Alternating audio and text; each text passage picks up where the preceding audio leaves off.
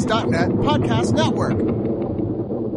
Happy holidays, everyone, and we're indeed having a cheery one at oneofus.net because of our brand new beer sponsor. Everyone say hello to Circle Brewing. You can visit them at circlebrewing.com or come to their tap room in Austin, Texas at 2340 West Braker Lane, Suite B. But these are A quality craft beers all the way. Quite a few of their beers are available to buy at your local quality beer retailer in the can or the bottle. My personal fave is the Blur.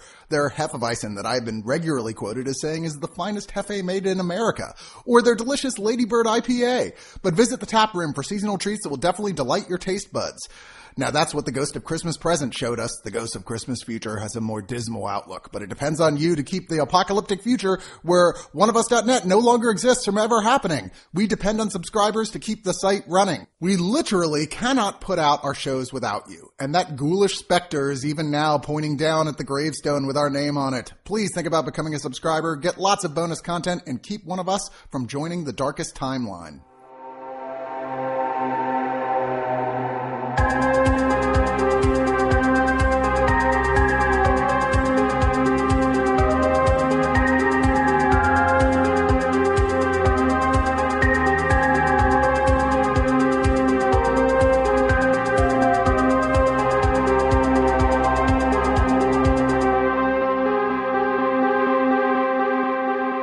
Liberations of Doom. It's our Ghost episode, part two. Once again, wow, Aaron Jeffers, you knocked out of the park with this very John Carpenter esque new theme you did Love for it. us. Oh my God, he's so great. He's been doing so many themes for us for so long, and that's just good stuff. But uh, for the second part of the Ghost episode, well, if you didn't watch the first, or watch, oh, I wish it was watch. I just don't have that kind of budget. Uh, if you didn't listen to the first half of it, we covered the movies.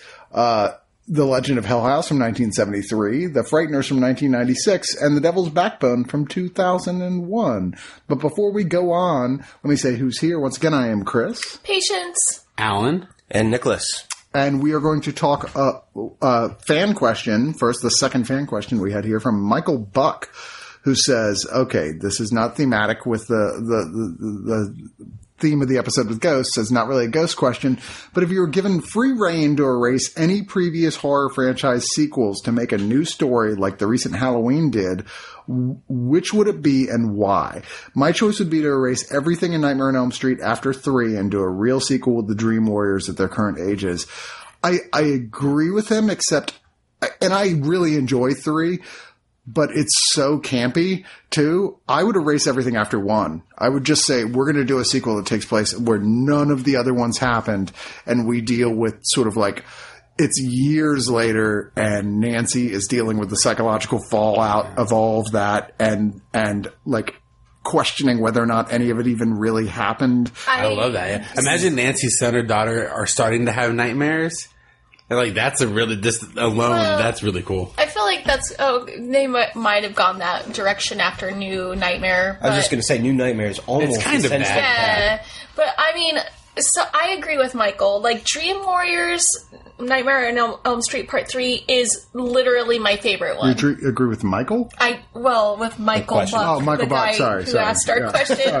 I agree with him one hundred percent. Like Dream Warriors is fantastic, and then the next one was like the Dream Master, which kind Not of went fantastic. not fantastic. So I feel like one and two are. I mean, one's obviously classic. Two is good. Dream Warriors is probably my favorite.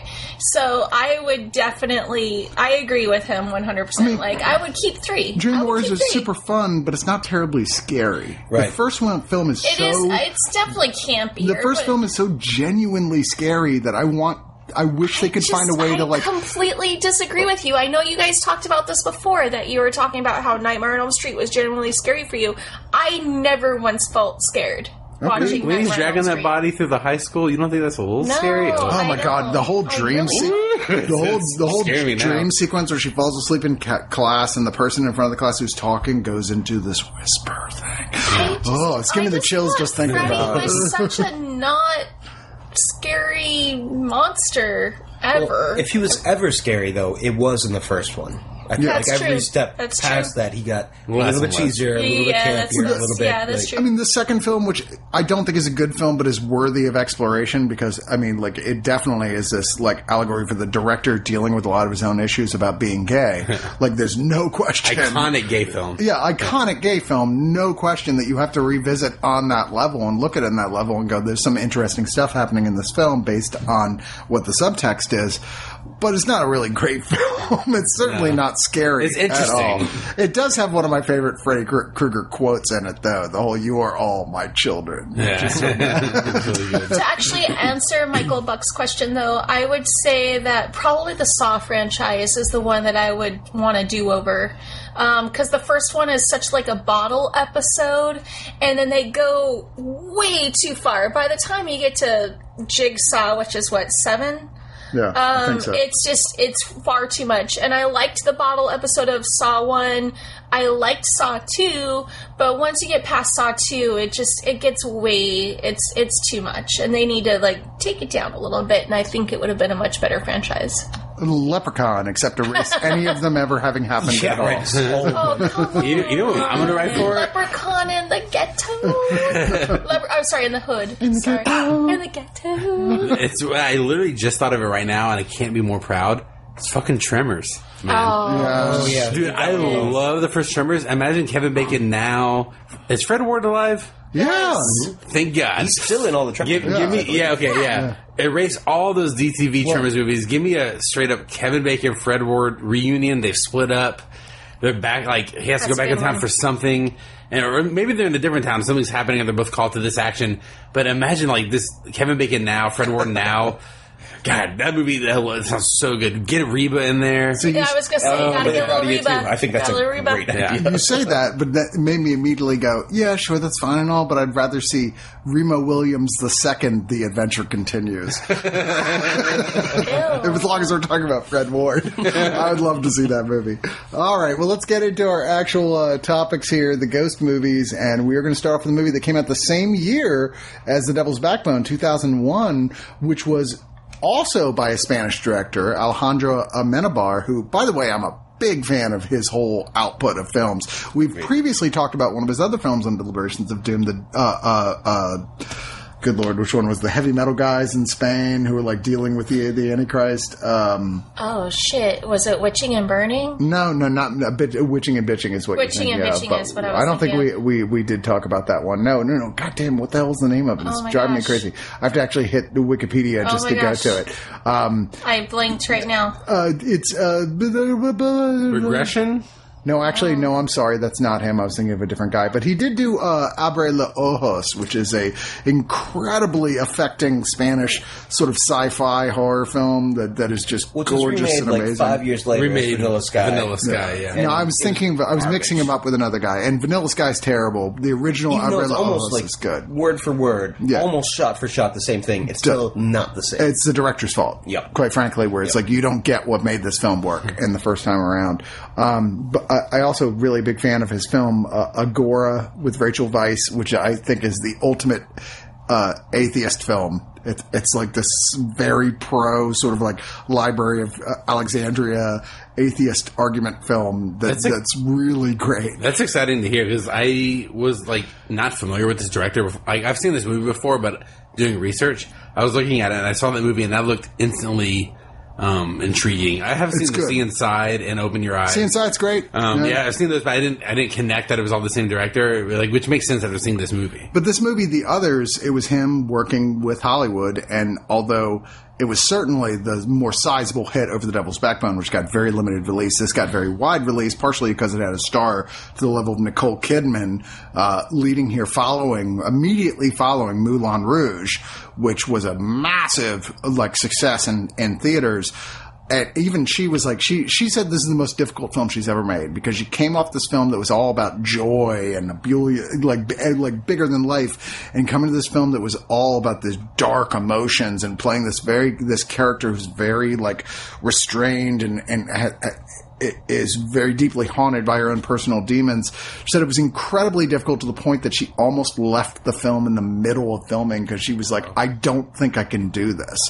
Which is shocking because when you watch this, holy shit, is she amazing in She's it. incredible in it. This is easily the best Nicole Kidman performance I've ever seen, I think, in any movie. And she's been in a lot of good movies and done really great performances, but this is like really up there, my top tier of her I'm absolutely astonished. I thought she was terrible in this movie. Really? Blown yeah, away. I really think I actually have it in my notes. Like she's awful in this. Wow, I don't I thought she all. was so like. I mean, I understand the whole idea of like this Victorian sensibility and you know being haunted and blah blah blah and being respectful, but like she's so like brick like she's like Dakota Johnson in in this film like I like Dakota Johnson. I quit Well, I mean, her character is a true Bible asshole if there ever was one. Well, Like, I, and I understand that. I, I, mean, I think she delivers her lines perfectly well, but I just feel like she is just such a, a husk in this film. Like she has no charisma. She has no, and I and I'm not saying that that's not what she's supposed to be portraying. Like that's the opposite of what she's supposed to be portraying. But just give me some believability. In a I weird- thought she was terrible. In a weird sort of way, she's playing a sympathetic villain. Uh, yeah. She honestly is the villain of the movie. Yeah, in, in in a movie that isn't drawing lines very clearly like that, to be sure. Mm-hmm. Uh, but uh, Alan, you haven't. Uh, wait, I'm sorry, I can't remember which one of you guys have not Alan's up described oh, the I haven't done it. Um, All right, So yeah, so this story is it's set up like almost like a very classic ghost story. It's um, back in the day. What's the century? I'm not sure. It's like post World War. no, it's II. 1945. 1945. yeah, it, okay. I mean it's it's definitely World War II. Yeah. Yeah. Post that. Um, it's a mother and her two children um, in a house. Her husband is gone to the war, presumably died. The children don't know that. She's kind of keeping that from them. Three servants show up after other servants leave abruptly. They're, um, she has very strict rules in the house. The children have a severe allergy to sunlight, which I did look up, and it is It's a, real, thing. They Um, say at any given time, 1,000 people in the entire world. It's very suffer from rare. this. Um, Photosensitivity. But um, so like there are very strict rules to the house. Curtains must be drawn at all times.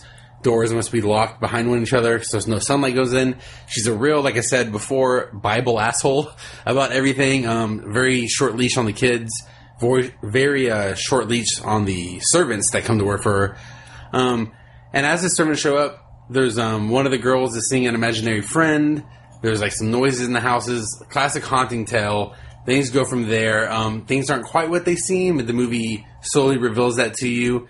Some ways more subtle than others, but overall, I think it's a pretty. It's a. They hold the mystery pretty close to the chest. I think throughout. I remember first time seeing it, being shocked by the fact that Nicole Kidman and these kids are actually the ghost. Yeah, in the a- story, and they're having essentially a reverse haunting where people are moving into this home and they're kind of hearing them live in this house and being haunted by the living. It's a variation on The Sixth Sense, which was the big surprise. Like the oh, the, the main character is the one who's the ghost, but it it's doing it through this Victorian backdrop in a way that so throws you off that I didn't see it coming. And I was like the kind of guy watching these movies. I thought I totally would be, but it really takes you off guard when it finally For happens. sure. You're And like, in, in my head, like I kind of lumped this and the Sixth Sense together. They're a year, two years apart or Yeah, so. Um, very and like when I think about them, they have a very similar twist in them, and they're both like, "Oh, these are the ghosts." But like, I prefer this movie to the Sixth Sense. I think. Okay. I think it's a very like. I love the idea of like a haunting story or a ghost story from the perspective of the ghost. And how that might be terrifying for them as well. like, you know, they're living their lives. They don't quite, even if they don't know they're ghosts, they still have, even if they know they're ghosts, if you think about it, they're living their lives the best they can and like you living in their house is kind of an interruption and it's like freaking them out and the anxiety of that i think it's an interesting take to see it from that perspective Well, The Sixth Sense has the take of which, like, from Bruce Willis's perspective, almost everything is filtered through the lens of his his relationship with this child who can see ghosts. Here, it is not about a relationship between the living and the dead. At in that sense, we're seeing things entirely from the viewpoint of the dead who have no idea that they're dead at all. They just think they're going about their lives and their house is being haunted, not realizing that, like, from a ghost perspective, like, yeah, their awareness of humans is just as ephemeral as humans' awareness of ghosts. yeah, is. it's just out of context. Yeah, exactly. And, and to them is super creepy and fucked up. And it's a great reveal without that. Uh, the, I will say this movie more so than The Sixth Sense for me is hurt by the fact that you know going in ahead of time what this what that reveal is. I don't think it's as good the second time. It's a beautifully shot film. It's a beautifully acted film. The Sixth Sense is has so many gotcha scenes that are like, oh my god, that was so great. Like, hey, let me show you where my dad keeps his gun. You know, there's so many great Yeah, moments in there. chills. Uh, like this doesn't get me until the scene where they finally confront what's happening when they we full on see the séance happening in the house. That with the old la- blind lady. That scene creeps me the fuck And out. the old blind lady in the little dress playing with the doll still like scares me. it still That's actually that's one of my problems with the movie. I love this movie. Right, this is one of my favorite ghost stories of all time. It's atmospheric. It's got beautiful like sound design. Like the sound design above everything is just amazing. Watch Yeah. it loud if you're going to watch it. You know, 'cause it's going to be really quiet. Yeah. And when it hits you, it's going to scare the shit out of you. But the old lady in the dress thing, though it was a totally scary scene, also doesn't make a bit of sense. There's Well, like one oh. bit oh. of dialogue that's like, and this medium possessed the dead dog. daughter. I, I disagree. I, I think that was like like so many things in this film where like they're watching things through a filter of sort of like how they're processing information to make them think they're still alive, to deal with things on a real level. And this was her encountering the old lady channeling the daughter in presumably another seance. And so for, from her viewpoint, she saw things like they were. But I think one of one of the like actual living people there that were like having the seance said that the lady possessed. Well, they one say the kids, no, they right? say that the little girl possessed this old woman. Oh, Right. So like the through that okay. seance, like so you imagine Perhaps. imagine a classic ghost story. They're at a table, and then the little girl starts speaking through the old lady, Uh, and it Um, goes both directions. So in the other direction, the mother is seeing the old lady's face on her little girl on the That makes ghost. more sense. So I mean, it's that subtle distinction. Yes, it, it is a subtle distinction, but it's a really cool one. It's Yeah, an idea agree. that I don't know if I've ever seen in any other movie, like like ever. Like the idea of like ghosts living their lives and being haunted by the living. Like I said earlier, but Uh, it's really- Beetlejuice. that's Fair enough, That's fair true. enough. Got to give Fair out for that. Yeah, and and that's another great example. Um, but yeah, it's like um played the way it is in this movie is just it's really effective, and I really really loved it. One Yeah. of the things that I loved about this movie, especially this is maybe my fourth or fifth watching of it, but at the end, uh, the the mantra from Nicole Kidman that this is our house and we're not going to leave here, yeah. Sort of hauntingly tells you that she's not learned any of the lessons that No. she should have learned. She's a stubborn old bitch. Yeah, I, I Uh, love the list of the movies. Like, all right, we're ghost. We're haunting this bitch. like, yeah, like, I love that. That's like where they could get to. That's actually kind of my favorite part of the movie is that in sequence where her where she finally gives in and she understands where you know what happened to her and her kids and her husband as well, who is obviously Christopher Eccleston, Doctor Who. just just you know he's like oh hey let's have one last bone and bye see you later i gotta go haunt whatever Well, presumably move on. Uh, I, well I, to the other side. He's, He's out of capable of moving on. She is not. Yeah, because of the horrible thing that she did.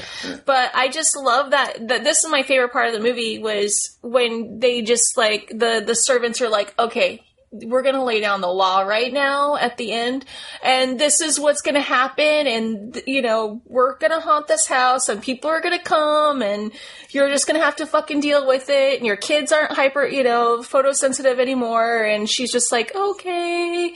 Like she's finally kind of put in her place a little bit and stop being such a bitch. Yeah, I do like it when she's like, "I'm no wiser than you." Yeah. she said to her daughter. It's like, a great "Oh, moment. She great really moment. falls from grace a little bit because she starts off as um, she's a giant cunt in the beginning of this movie. I mean, appropriate to the period, probably, but I, I mean, I guess And I, don't totally know. think she is a giant cunt in the beginning of this movie. Yeah. And I think she reverts right back to type after having been proven wrong, after being proven Yeah. that her entire belief system is absolutely wrong. She still reverts right back Yeah, to she's still- just reframes it, Yeah. but stays the same way. She's It's not a reframed, but yeah. No, no wonder her husband like went off to World War II.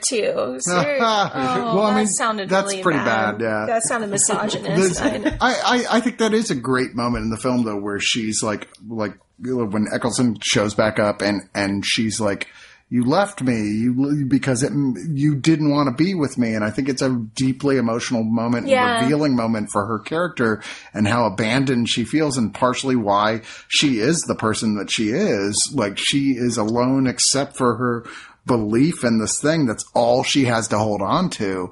Um, and the movie's kind of about like, on some level, like being able to contextualize new information and move on. Right. Um, I, I do want to say Fiona Flanagan, who plays the sort of l- leader of the three ghosts that come in as the servants, is one of those actresses who always plays super creepy old ladies. Yeah. And she's, but not like dis- disfigured ones. She's just so good at it. I still remember when she came in, I think the fourth season or fifth season of Lost as like a major character in there who's like, oh my God, you're so good in here. I'm she so just glad has you're a, in such this. a commanding presence. Yeah. Uh, uh, and, um, I, you know, uh, honestly, I feel like I wasn't. I really did like this movie the first time I saw it. I saw it in the theater when it came out in 2001. One. 2001. Um, and I did pull the whole like, oh, they're dead, like 20 minutes into the movie and pissed everyone off because I was, I did not guess was it. such a jerk back then. I did not guess it. I, I, yeah, I guessed it, but um, It I had such a Victorian horror movie sense. I thought they were playing it more straight the think- whole time. Really? You know, Okay. I just thought I wasn't nearly. I mean, this is probably the third time I've seen it, and I just don't think I was quite as impressed this time around as Mm. I have been previously. That's interesting because like I was I saw I watched The Sixth Sense this past October, um, and then I just watched this now, and I think with those two, I almost prefer this movie on repeat viewings than The Sixth Sense. Yeah, I agree. um, because it is fun. Like there's the element of whenever they're being frightened. Because you could totally flip the script and imagine what the ghost story on the other end of this movie is. Yeah, is. that's true. And imagine like what it's like for them when the piano keeps shutting. That's Yeah. true. for her, the piano keeps opening, and then the door keeps like shutting for them, but the door keeps opening for her, and like it's really fun to watch it in this like a reverse haunting. That's a good point. And uh, so like I found it like, and this is the second time I've seen it. I saw it in the theaters. I haven't watched it since. Um, I remember enjoying it, um, but again, it was right after the Sixth Sense. It was part of the string. Like it's probably greenlit because of the Sixth Sense. It was like, oh yeah, like no, it was. It, I mean, this, like you said, came out the same year. no, two years. Oh, was it two years? Oh, I'm sorry. I'm sorry. I was So thinking like, I feel like I feel like it's one of those things that it's probably the director or the writer had it for a while, and because of the success of this other things, it was like, "Yes, we'll capitalize on that. That movie we bought a while ago, we'll make it now." Um, but like, it gets lumped in that era of horror, but like, it really stands up like outside of that, and it's kind of I feel like kind of been forgotten.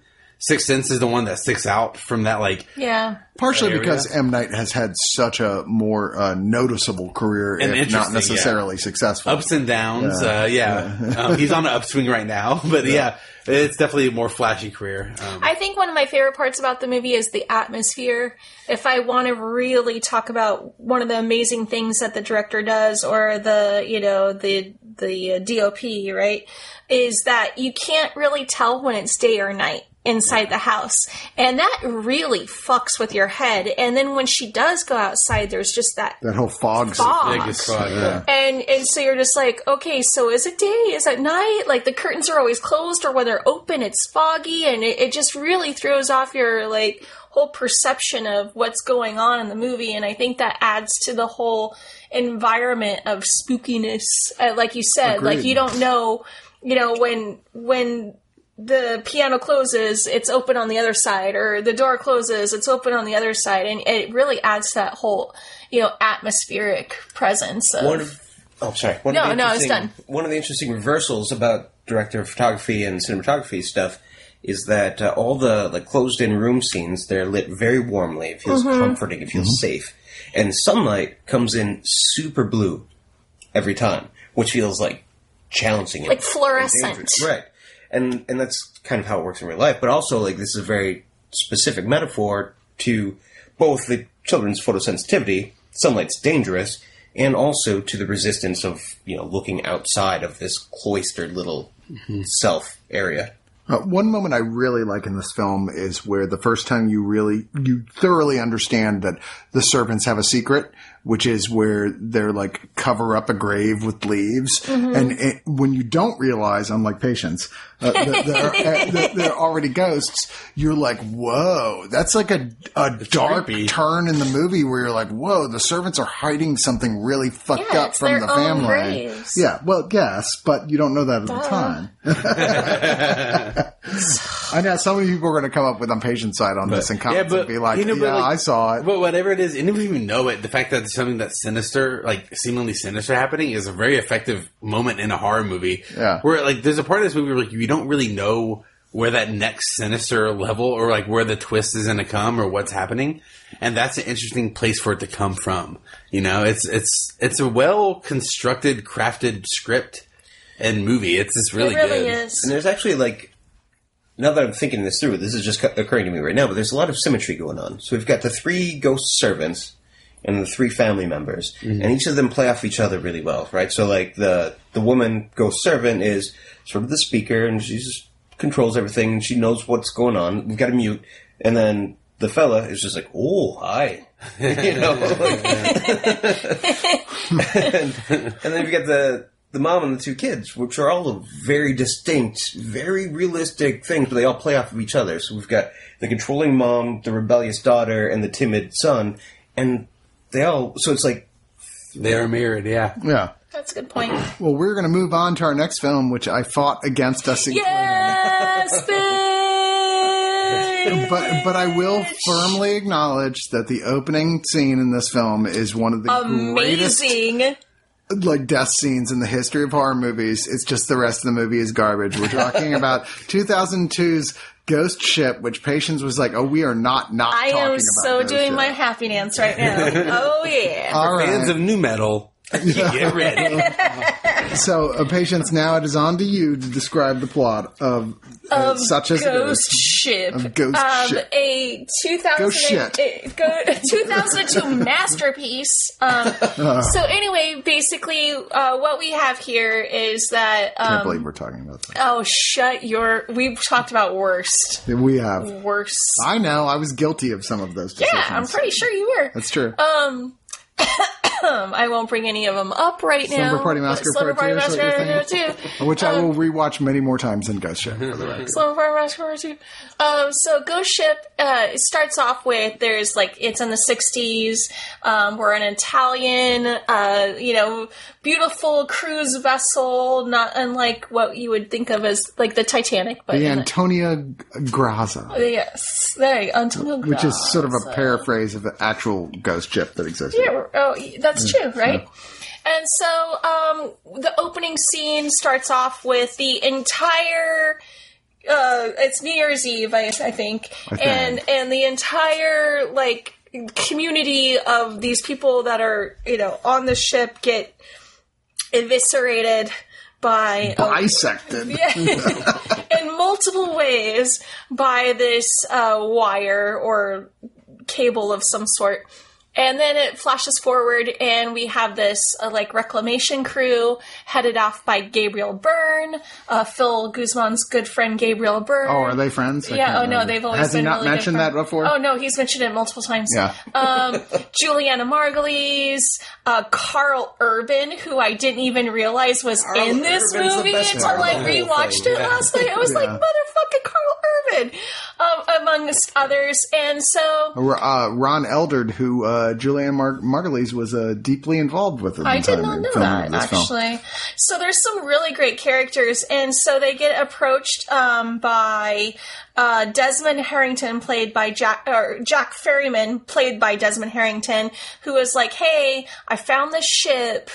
Would you guys be interested? It's worth a lot of money. And they're like, fuck yeah, we are. Yeah, they're like a tugboat crew that Yeah. you basically find and and bring up like the wreck of the Titanic and shit like that. Well, for like a from, split second, they're just like, I don't know. And then right after that, they're just like, fuck yeah. Yeah, let's fuck yeah. they're, we a, they're a salvage crew. So they go to the ship and uh, hijinks ensue. It's it's haunted, obviously, because all of these people fucking died.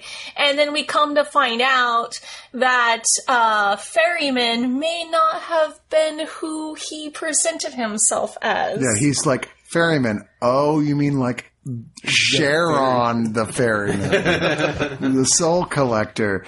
Like, I that's one of the issues I have with this film because I think Desmond Harrington, who I've liked in other things, is is not particularly great in this. Yeah. In that role, I don't think he does with this role what could have been done with it. He every opportunity to be creepy, he defaults to. I forgot that now I'm playing a demon. Yeah, he's just like Yeah. bouncing. Yeah, you're just like, so are you a demon or not? I'm like, I'm very unclear on that. It's like, how can you just lie to him and then he's like, oh, I guess I believe you. And I will like, wait, but isn't this like the evil bad guy that should see through all of this? Exactly. Like he and he seems like like oh say I guess he's immortal, but he's not at the same time. It's like uh, you. No, I think he's supposed to be immortal. Yeah, no. I mean, it's like you can physically It's take him down, wishy-washy, but like yeah. it's very wishy washy about its rules.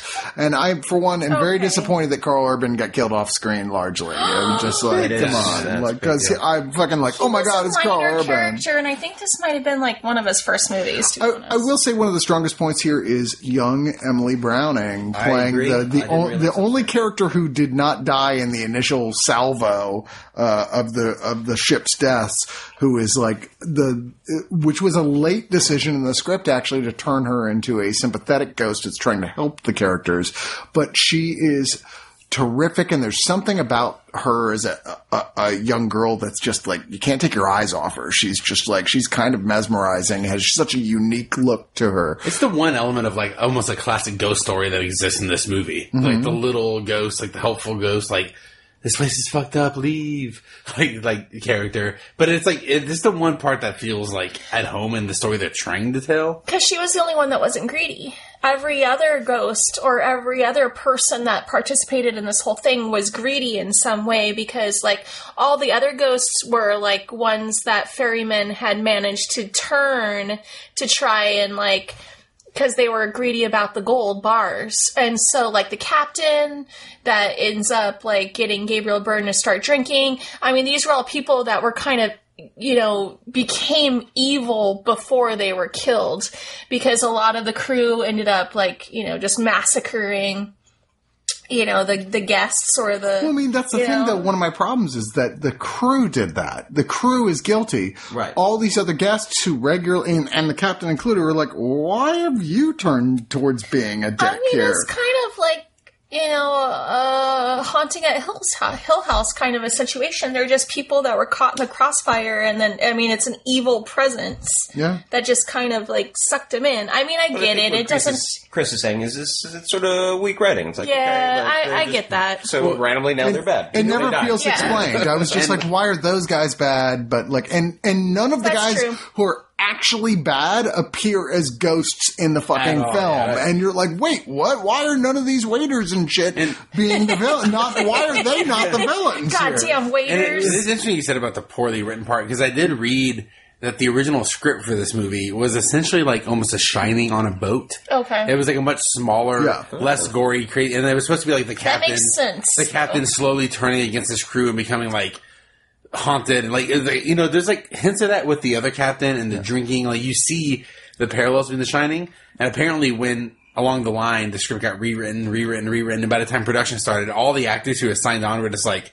How do I What get the out fuck of is this? this? No, they were, like Okay. they were contractually like out, uh, so they had they to had do already this, like, signed it, and not fucking- realized that they could. Ch- the yeah, studio could change this the nu metal, Well, I kind of crazy feel fucking okay. horror. I, I 100% agree that that would have been a better movie, but I do feel the need to de- to defend this because I do like this. This is just one of those movies where you have to take a step back because it's a fun movie. I swear There's to God, if you say turn your brain off, I'm going to kill you. no, I would never say that. No, this is just a fun movie, and sometimes you just kind of have to overlook some of the gaping holes in the plot to just be like, okay, Gabriel Byrne is fantastic, Julianna Margulies is fantastic. In retrospect, now Karl Urban is fantastic, and it's just a great little fun ghost story on a ship. Well, and there's will- great deaths. Great Are they? kills. I'm gonna Most take. the I'm gonna take. kills- Other than that opening, I have in my notes right now. Like as I was watching, I took them. First thing I wrote down was all time great opening. Yes. Number two, Yeah. this movie's awful. Number three, all time worst montage. Uh-huh. Pretty bad. Okay, that montage and was that was pretty like bad. that was like the customer. I was like, and it is fun because it is bad. It is one of the like so, bad, it's good. But it is not. The kills are really bad. It is The- not. most of them are off screen. a lot of off-screen kills. But that I I will will say, the whole budget in the opening sequence. Yeah. so. if anything, that opening sequence is incredible. And if that montage where like the girl takes um, ER's Julianna Margulies around and shows her all the fucked up shit that happened on the ship to this like rip off Korn sounding and there's like Okay, the and, like, soundtrack was they're not looking at great, all the stuff that's happening Oh. and I was my jaw dropped. I couldn't believe that I was watching this. It seemed insane. Like what were they doing? Well, actually, that's something I really wanted to talk about. Is the nu metal when it came in? Because one of the things I love like about fucking Mudvayne, bro. one of the things I It love literally is sequence Mudvayne. Is you've got like sort of pink cursive script for the titles. You've got this love boat theme going on, and this horrible, like crazy murder, which is great. That's why it's, It's so cool, effective. yeah. If you had used that same sort of love boat style like music for that flashback, even with it full of like guns and like fast chops and stuff, that might have sold it. But yeah, throwing in like Mudvayne or Korn or whatever, And then it drops, knockoff it band drops was. again at the end randomly. Yeah. There's just It's like just- it's this movie is just all over the It is place. insane. well, it's this this production company that was uh, putting this out. Was it Dark something? I forget the name of it. Um, Ooh, Dark Castle. Dark Castle, and their Yeah, initial Dark Castle their, their initial goal was to put out just new upgrades of William Castle films. That was their 13 Ghosts, Thirteen before. Ghosts was one of the first ones, which was Same also director, by the way. the only other film by this director who, by the way, after this film, never even in any way was involved in film again after this. This was his last movie. Ghost, Ghost Ship, which are my like two of my favorite. Fucking Like, don't like either Oh. one You of know those what? Thirteen Ghost is better than this. Oh, I, will say agree that, with you, yeah. except for It the opening scene. Yeah. But I mean, Dark Castle did some other things that I was like, the opening scene was awesome, and the rest of the movie was shit. There was it with the House on Haunted Hill. I think they did that thing with the elevator that was like that they were doing the horror theme park thing, and they're like, "Oh god, the oh, yeah. elevator's falling," and you're like, that "Whoa, Hey this Dig is so doing the thing. cool." Yeah, yeah. And then the rest of the movie's garbage. Yeah. you're like, "Oh, the opening scene was great. Why can't y'all?" House of Haunting Hill wasn't that bad. It was pretty bad. That's the one where they have like. That's the one where they have like the shake, stands the up the shaky, underdogs. The shaky heads, I do. right? Yeah, that's the everyone's, like, shaky head shaking their heads like Yeah, crazy. Taye that Diggs was like, terrifying The shaking his head around. Yeah. I- I'm, I'm, I'm totally gonna. I, I, I agree with you guys. This is not a great film, but I just thought it was super entertaining.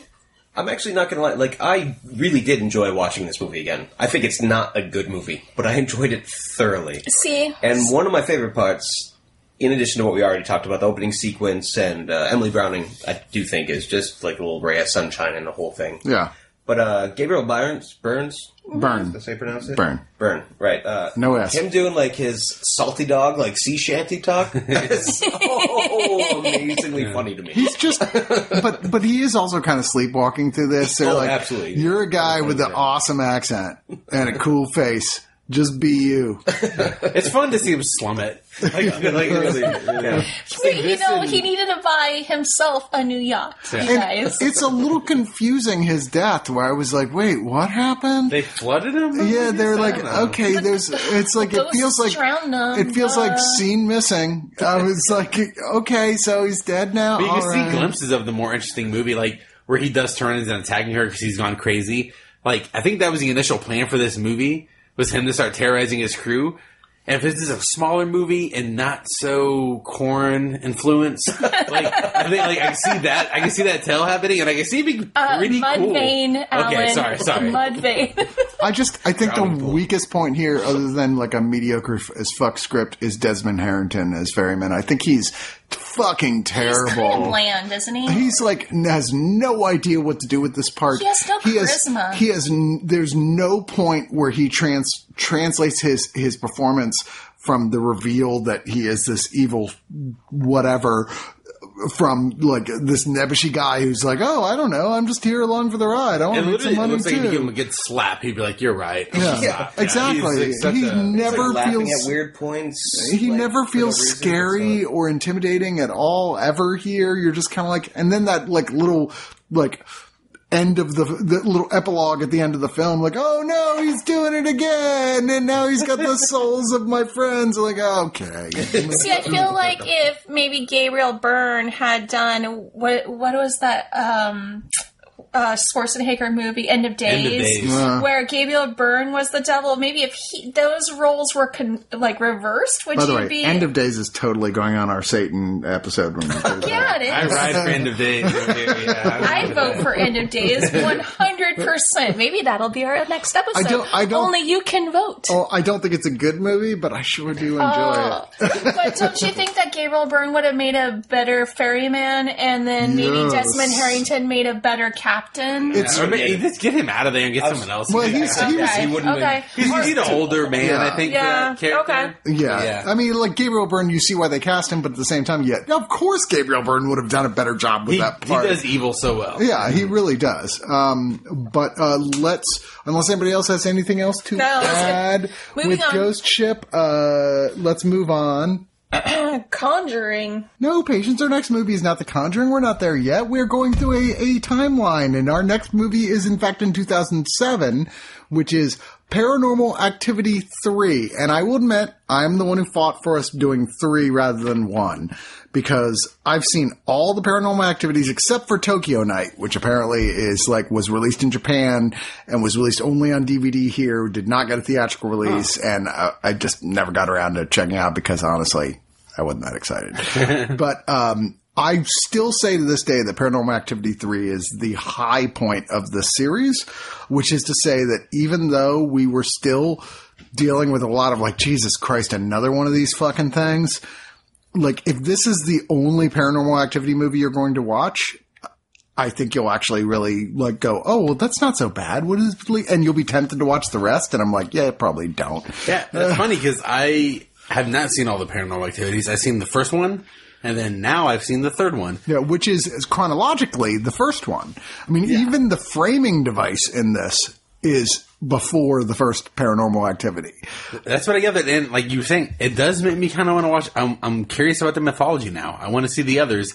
Uh, I don't know if I'm going to go on that journey, but after like knowing the first one and then seeing this and knowing it's a prequel, it kind of makes me curious about the mythology that they're creating. The other best one is the marked ones, which was their kind of like, oh, it's kind of a spinoff, uh, which is, I believe, the second to last in the chronology, which is their Latino one. And that's actually pretty solid overall. It, it has some real surprises, but this one by far, it, I, I felt like added the most to this very relatively over we were over familiar with by the time it came out in 2011 uh, premise of like oh it's a house it's uh, it's got a ton of cameras everyone's it's it's a found footage thing except a lot of it is static cameras.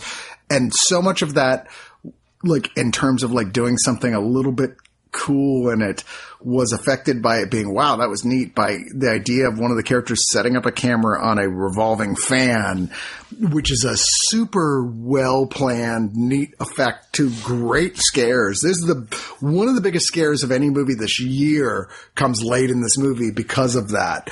But uh, the idea is like all right so the first movie we see uh uh what Katie and her husband, and we see that like there's a some sort of ghost type presence in their house, and it didn't work well, and, and Katie runs off all possessed. Uh, the second movie, I, I, I, I'm blanking really, but I know it involves uh, to some degree her sister Julie. Movie, yeah, think no, the no, second no. The her first sister. movie is Katie. The second movie is Christy, Okay. Who is pregnant and about to give birth to Right. Hunter, the Right. baby, the male baby. And so this goes back to when the two of them, who are sisters, were little girls and growing up, and the origin of all this, how they first got attached. The spirit of Toby, as it's revealed, as as they call it, uh, was first attached to them.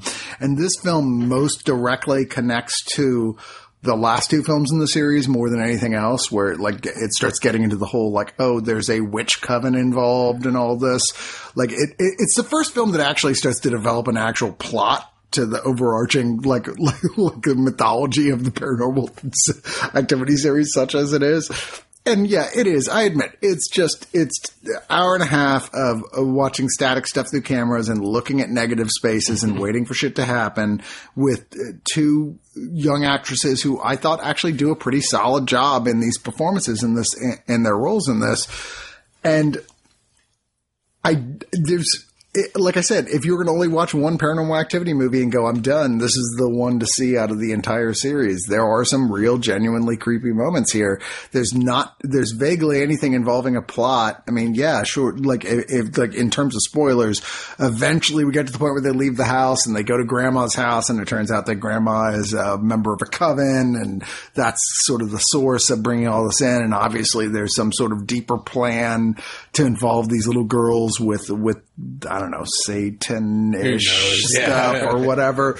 But like, it doesn't matter. This is about the set pieces. It's one of those ghost movies. It is about the set pieces, and overall, the set pieces here are not really that bad. But uh, Alan, you, you you look like a champion of the bit to talk about this one. Uh, a little bit. Like I, well, I watched it today. It was the last movie I watched for this, and um, yeah, I have to agree with you. Like, other than that very beginning piece that connects it to the first one, it is completely standalone as a Paranormal Activity movie or as like a ghost movie, and it's effective. It's almost the exactly the same as the first one, except for the end where they start to like build some mythology. Other than that, you know exactly what you're getting out of it. Yeah. It's like like you said, the static shots. You're looking in the background. You're waiting for something scary to happen, something to jump at you. It doesn't happen for a very long time as the camera oscillates back and forth, and then eventually the tiniest thing can kind of creep you out. Um, but it is effective in that, like the patience and the like the subtlety that this has, which really lacks in a lot of horror movies of this era, of this like early 2010s, um, where everything's like very big and loud and shocking. Like the smallest little things in this movie are very creepy, and they build to like a crescendo at the end, which is like impressive. I did enjoy that quite a bit. Um, I actually did not like this movie as much as the first one, um, just because I thought I, I, that's the whole point. Is it had too much of a mythology? I mean, this is essentially like. On it, I mean, if you really thought about it, this is seriously the same plot as Hereditary in a lot of ways. um, and so I was like, "Oh, is this where Hereditary got their ideas?" Just except w- without like the sense of yeah, with, uh, but yeah, but not as good. Um, to put it mildly. you know, this is chronologically the first movie. I think I, I think I did watch the fourth one, but I don't remember anything about it. I remember it, it being more cult centric than. Weird to say that like it was a huge disappointment because come on. Uh, yeah. It was because I, I remember even I saw this with Spill guys who hated the first two, and they were like, "Oh, we gotta admit, we actually kind of enjoyed this one." I didn't. I thought that the first one was super creepy, and it really affected me because I was like, "Holy shit! Like this is creeping me out right now." The second one, not so much, and I think this one even less. I, I mean, it's a bunch of kids standing on top of tables, and it's like, "Ew, look at me! I'm talking to my imaginary friend," which we've seen a thousand times. I just didn't think it had the impact that the first one had. I and I am a big fan of found footage, unlike other people. I like. I'm, I'm the one who There's always some- says. and, and actually, I'm- the Paranormal Activity series, it's one of those leaps. There's always like Blair Witch came, and that was like, mm-hmm. whoa, and then like it gets run to the ground, and then something else to come along. and Paranormal Activity comes out, it's just like, whoa, this is a another a, a unique twist on this format.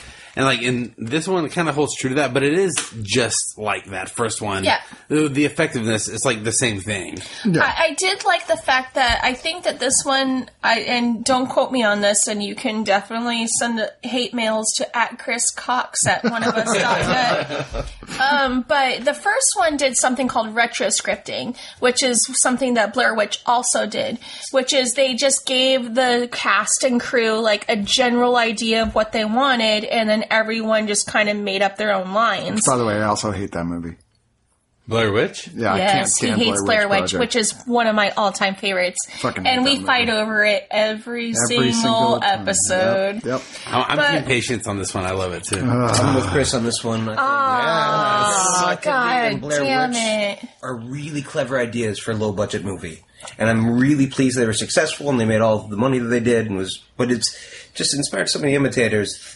And they also weren't that good themselves. Yeah. You know, it's yeah. It just, I I mean, Blair Witch's genius is in the marketing, not in the film Right. itself. I so. appreciated how divided we are. And um, uh, shout out uh, the So Paranormal political. Activity movies. They also did a lot of amazing marketing strategies. That was a lot of their budget was like tweet the ending of the film and uh, Well, yeah. Although weirdly, this is the first film that worked against them because there was so much of the tra- trailer for this film was not in the film, like over half of it. That audiences, like the fans, came out and said, "What the fuck." And they've said since it's like we literally could have made an entirely different version of this film with not using a single shot of it. That would have been a complete version of the story using footage that we did not include in this film because we filmed so much footage. That's interesting. Yeah. I wish like that would be released. I would be interested to see. Like, I would what love to see an different cut of alternate it is. version. Yeah, yeah. Yeah. Me too. I mean, on my end, I think uh, the version that I saw definitely could be improved on. Like, I'd like to see what the alternative one was. I mean, So it's this is the best of paranormal activities, and this is the only one I've seen so far. okay. And I feel like it was a two-hour-long trailer for a paranormal activity movie. you should see the first one. I would like to hear what you have to say about the first one because the first one is so much rawer. It's rawer, but I also think it's a lot more dull. Like the scares are kind of like not that scary. And I think that that's what's that's what's great about it. It, it feels way more like a real thing you might Yes, find. it's Um, more up until right gritty. at the end, Yeah. which is like controversial, that first paranormal activity, but like it does feel like the way a haunting might go down, where like it's just the slightest subtle unease, like which I understand you have to elevate things with sequels, and by the third one things get a little wild. Um, but I do like I appreciate the patience of this movie. but like they do like they don't go for like it takes a long time for things to start moving. Yeah, this Um, is a slow. which- they're all slow. it can be like it's a double edged sword. Like on one end, it's like this isn't very exciting, but on the- on the other end, it's like, you know what? I, I kind of admire it. Like if you're making this, what has been like the third film in a big hit series, to not just go insane and start like throwing shit at the wall, like having like things just be like, you know, incredibly like. uh, What's the word I'm looking for? Like very popular. They still stay. They stay true to that like aesthetic that they've established. But they also at the same time are amping up the amount of reveals to the audience of stuff that wasn't revealed in the first two in terms of building that mythology that at this point, if they realize this is not going to stop anytime soon, which they were realizing because each one of these films was making mad bank, like we're going to keep making these fucking movies till they stop making money, which by the way, they didn't stop making money. They, all of them have made a shit ton of money compared to budget. That's because their budget's like twenty thousand dollars. Yeah. And, and And, they, well, this one was the highest grossing so far in the series. It was it was a multiple record breaker i in theaters on multiple levels. This was a huge success, partially because it was the first movie in the series that critics went. Actually, this one's not that bad. right. Like, by like three points on Metacritic. yeah, yeah, yeah. They're like this one. I kind of It's like enjoyed. got a sixty-eight on Rotten Tomatoes instead of a sixty-three. It's kind of like one of those like I'm not really I'm not I don't really care that much about the mythology, but it is nice to see it making efforts. What I care about is for the scares to be scary, and this is the first movie in the series for me that had that where it actually worked. There's a sequence where like uh, with the revolving fan camera where uh, the main character goes into the kitchen and she's like, "Where's everything in the kitchen?" It's like everything in the kitchen's gone, and then it just falls from the ceiling. That is fucking scary as shit. jarring I actually want to talk about that real quick. First of all, I like how because this is set in the 80s or the like 88 I think is is the time period and I love how the main character Dennis played by Chris Smith, no one's ever heard of him since. Um he is a wedding photographer or a wedding videographer, I guess. And so he actually goes through this whole process on camera where he manipulates equipment to sort of catch up with the modern technology. And I liked a lot.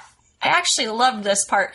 How they sort of like branched that between like, okay, so we have to use modern technology for these quote unquote found footage scenes. So how can we make it more realistic? And they actually went that extra step to be like, oh yeah, and, and they put like they mount a camera on an oscillating fan. And that is absolutely the best scene in this movie. Like, she walks into the kitchen and there's like nothing there, and all of a sudden everything just comes crashing to the floor.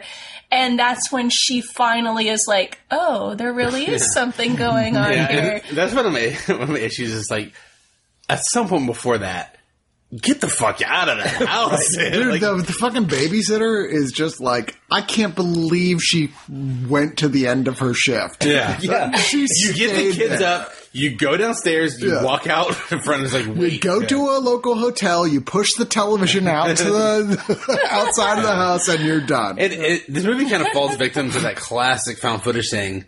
It's like up until they move to the grandma's house, everything makes sense to be shot. There's no reason to, be filming, there. and it's like this. It's a classic issue with found footage. Like, why keep shooting? Which this movie has like kind of a cheat code to circumvent. You have the camera set up, but then like you have a hand, handheld camera at some point. Where it falls apart in the last it sequence. falls apart. like, oh, this. Why would he still have a camera? Yeah, yeah. And the cheat code in this one, I think, is actually a solid one. As Patience was alluding to earlier, he's a videographer, so he's excited about his tech. You Yeah. know, and like we all know people like that. I've been one myself, where it's like, yeah, I, mean, I just want to set up cameras and do some stuff. Like I got all this cool stuff. There's that point though where like That we're in works that, scenario at the grandma's house where you're like, no, you're he's way past being interested. Yeah. in Exactly. Yeah. You know, uh, like there are films they found the cheat code that works, like Re- the, the Rec and Rec Two.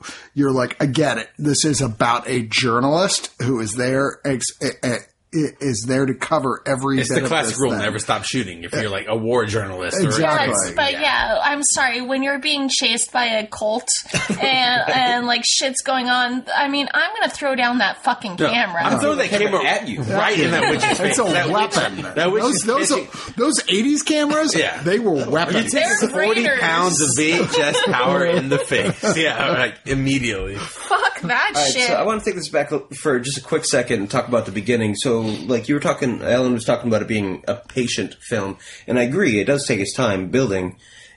But compared to other patient films that we've watched in this batch, I don't feel like I got to know anything except that these people are sort of uncomfortable in front of cameras and kind of annoying. Hmm. That's a You good know? point. So I spent a lot of time, like, I think I was half hour in before I made a single note about this movie, and that w- it was the Ostling fan note. Yeah. And I was just like, I'm really pleased that he MacGyvered that camera. Yeah. And then his wife, a second later, says MacGyver. And I was like, Yeah. "God damn it, you ruined that it's it's it's a cool like like take on what people had done on found footage that we hadn't seen yet. So you're like, oh, neat.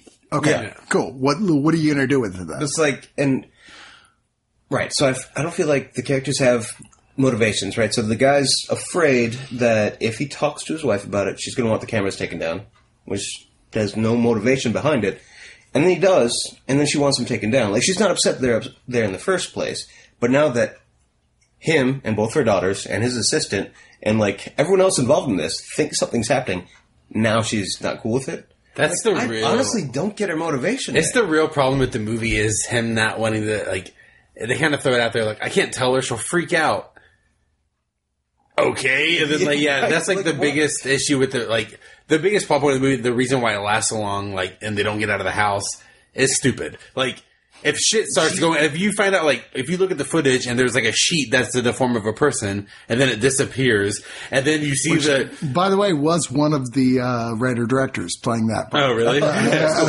like, if you see that happening, like, you don't be like, I can't tell her, she'll freak out. You'd be like, uh, look, well, what look just at this. this place is fucked up. We need to get out of here. Like, and it's a huge issue. Like, uh, I mean, it looks cool and aesthetically it's all good. Well, but like, yeah, basic like motivations and like logic. the I couldn't pull myself back from that. Like I got to the point where I think in my notes I even asked myself, it's like, what what is her motivation for like being so opposed right now? Like was was her father a ghost hunter who like left his mother for a Betamax? Like, I mean, never I mean, forgave he him. has actual footage of his of her daughter being in fucked up situations. She's like, "Fuck you, I won't watch it," and you're like, "Uh, I mean, I get it to some extent. It's like human denial is a powerful Yeah. thing, and, and being connected with anger. And I, I, I felt like, okay, I get that. I, I've known people in that situation, not with ghosts, mind you, with like, I like where it was like dealing with physical abuse in their family. It was like, no, I refuse to acknowledge that there's any chance this is happening, and I will be furious about even you bringing it up. Th- that felt to me that's what they were going at. I think her reaction is definitely, but it's weird that he would keep it from her for so long. That's like that, a really that's a point. weird. Why like he would think her it. reaction once he tells her is, I can see that being a, like a relatively real thing that could happen. But him just keeping it a secret to himself and the girls, like it's like there's like something missing there in the communication between this like Can- family unit. Can I say just in, in wrapping up on this one that like I know it's been years since we've had a paranormal activity. and I know a lot of people are like, "Yay!" Um, but eventually we're going to get another one. There's no question that we will. These things make too much money. I was going to say the brother from this. Like the the that that like disappear uh, is the only smart character in the whole film. It's Oh, like fuck guy, you, yeah. guy. I'm out of here. Yeah. Right? He's like brother-in-law or whatever Yeah, like bring him back many many years later where he's really the only surviving character of this whole thing where he's like i found the stash of all the tapes of all these movies and i'm like now like investigating this because i want to know what happened to my sister and all these people and make that the starting point where it's like That's years later Flip and the he's script, the make prime- it less of a main found character. footage thing and more of an investigative thing with all this found footage. yeah he's making Yeah, a it'd cool. documentary Yeah, it'd be great. Yeah. And he was a great character. Like of all the characters, he's Yeah. the one that Well, and- had the most reasonable responses. to One final thing. One final thing I'm going to say. The, I, I actually do enjoy the performance in it. They all feel very natural. Like the little girls, especially. It feels like very like improv in not. They're not like acting. Yeah, it's that showing. It retro scripting real. that I was Yeah. talking about. How That- they just give them a scenario and are like, "Okay, just go Yeah. ahead and." I think they're all pretty natural. your in- own like, natural in that element of like it seems like they're real people. I would like to point out one more thing real quick. I know we're moving on. No worries. Fast, but uh, do your thing as far as the kids go, uh, the the younger girl, she's got this one glory moment that just really pleased me when uh, dad or stepdad's asking, like, what does he? What does Toby look like? Is he short? Is he tall? Is he fat? And she's like, he's tall. He's tall. Don't, call him call him fat Don't That call him golden. fat. yeah, it totally worked. like even even demons don't like body- You just like, imagine. you, know, You imagine him like looming over. His body like, body shame. Don't body shame demons. That's tall. That's the worst thing you can do. anyway, our next film is one of those movies that I suspect is for all of us one of our high points of this entire list. Except Patience, I guess, um, which is 2013's The Conjuring by James Wan, uh, which I think is the best film Wan has ever made, personally. Um, I put this personally on such a Over high the first Saw. Or furious. way over the first Saw. big time. First off, the first Saw is not a good movie. It has some great moments in it. It's not a good movie. This is kind of almost a masterpiece of I, ghost I'm willing to call it a masterpiece. I think. I think it's such a good ghost story movie. It- It's it- so it's good. it's weird that it uses all the tropes we've seen before, but I, I kept thinking this, rewatching this again, going like, you know what makes this better, despite using all these familiar tropes, is that he's really interested in being cinematography in a cinematography way very interesting. He's not content with just the tricks. He wants to do more around those tricks and and show you like there's all these great scenes that are blocked so well with people coming and going through the shot. Like like there's just all these things where like wow you're a genuinely good filmmaker not just a good horror filmmaker. Yeah, and it's something you haven't seen in horror film in forever, where it's just like a genuinely good filmmaker taking on horror, and like where like the craft of the film is first and the scares are secondary, but because the craft is so good, the scares are so effective. well Alan what's the plot of this film The plot of this film is we um, are following Ed and Lorraine Warren, who are two real people. pieces of shit for the record yeah. um, but I do I'm love. gonna do my my patented, you know, trademarked patience Ed and Lorraine Warren rant in a second. Go ahead. Okay, well, I do love, regardless of the real people, I love the characterizations of them in this movie. I love them. But the movie starts with a tale of one of their past conquests of the doll Annabelle being told to them, and then which being, unfortunately we're going to have to deal with again in the future and being lectured um, to a class about the paranormal. And we're kind of established that these people as two paranormal slash very religious figures who tackle these type of situations. Flash forward to a family, or flash sideways to a family who's moving to a new house, um, where hauntings start to ensue. The mother's being affected physically in her sleep. The daughters are seeing things. A lot of things are happening. Not going well in that house. Um, eventually, they uh, they um, become aware of Ed and Lorraine. They contact them. They come to the house. The investigation pursues. It's um, revealed that there's a witch that used to live here, amongst other spirits that are in this house. There's a slew of like hauntings and poltergeists happening here. Um, it goes from there. The mother's possessed. The kids are terrified. The mother's trying to kill them. The dad's concerned. Ed and Lorraine doing the best they can with all the power of Christ.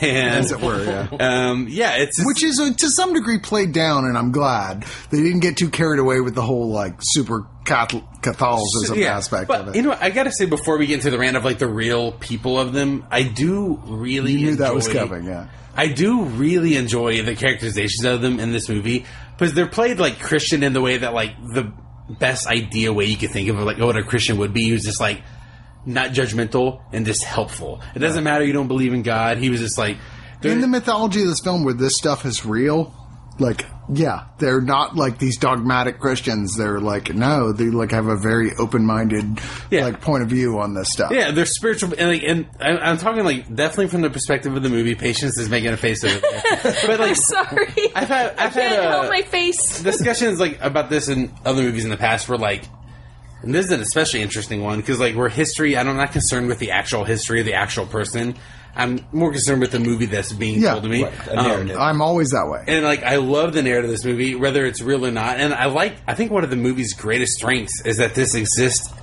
in some sort of reality, like where this couple really did investigate the Amityville house. And that's already been a movie that's Poorly. been made. Yeah, but like that's interesting that like that did happen. And then it, whether it's haunted or not, there's like a story of that. But these are the people, and it, you have this built-in universe and this built-in feeling of like in this reality where this is all real that's what this movie is based off. Like this is all fact, and the movie Yeah. treats it as such, and it's really effective. Well, I, I I'm gonna like understand at, at least to some extent where patience is coming from as a former paranormal investigator yourself who's actually done that sort of work.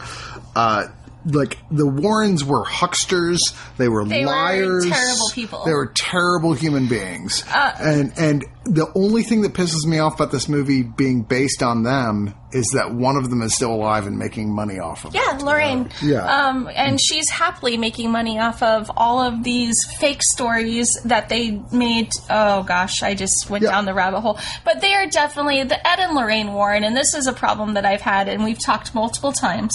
Whenever one of their movies comes across our board, that I get really upset because these are terrible human beings in real life.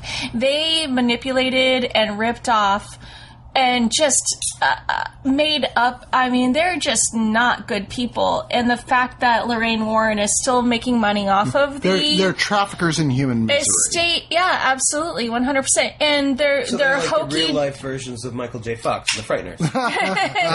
Pretty much. But I mean, at least Michael J. Fox had a reason because he was like traumatized by his wife's death. Ed and Lorraine Warren are just straight up making shit up, and they're not good people.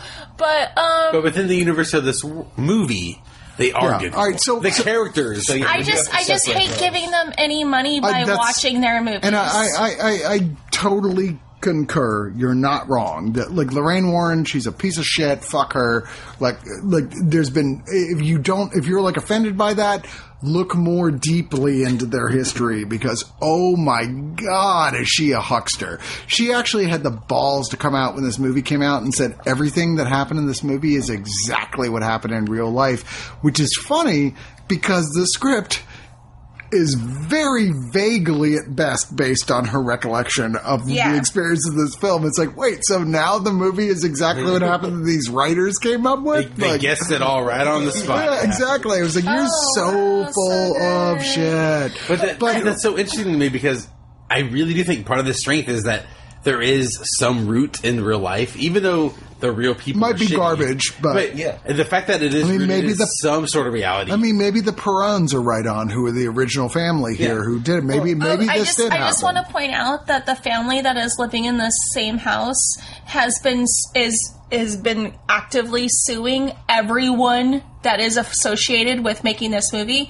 Um, since 2000 since it came out. Yeah. Um, that has yet to be settled. Well, that's kind of a history that everyone who's ever lived in the Amityville house has done the same thing. which So, is yeah. uh, valid as well because they made uh, so much shit up.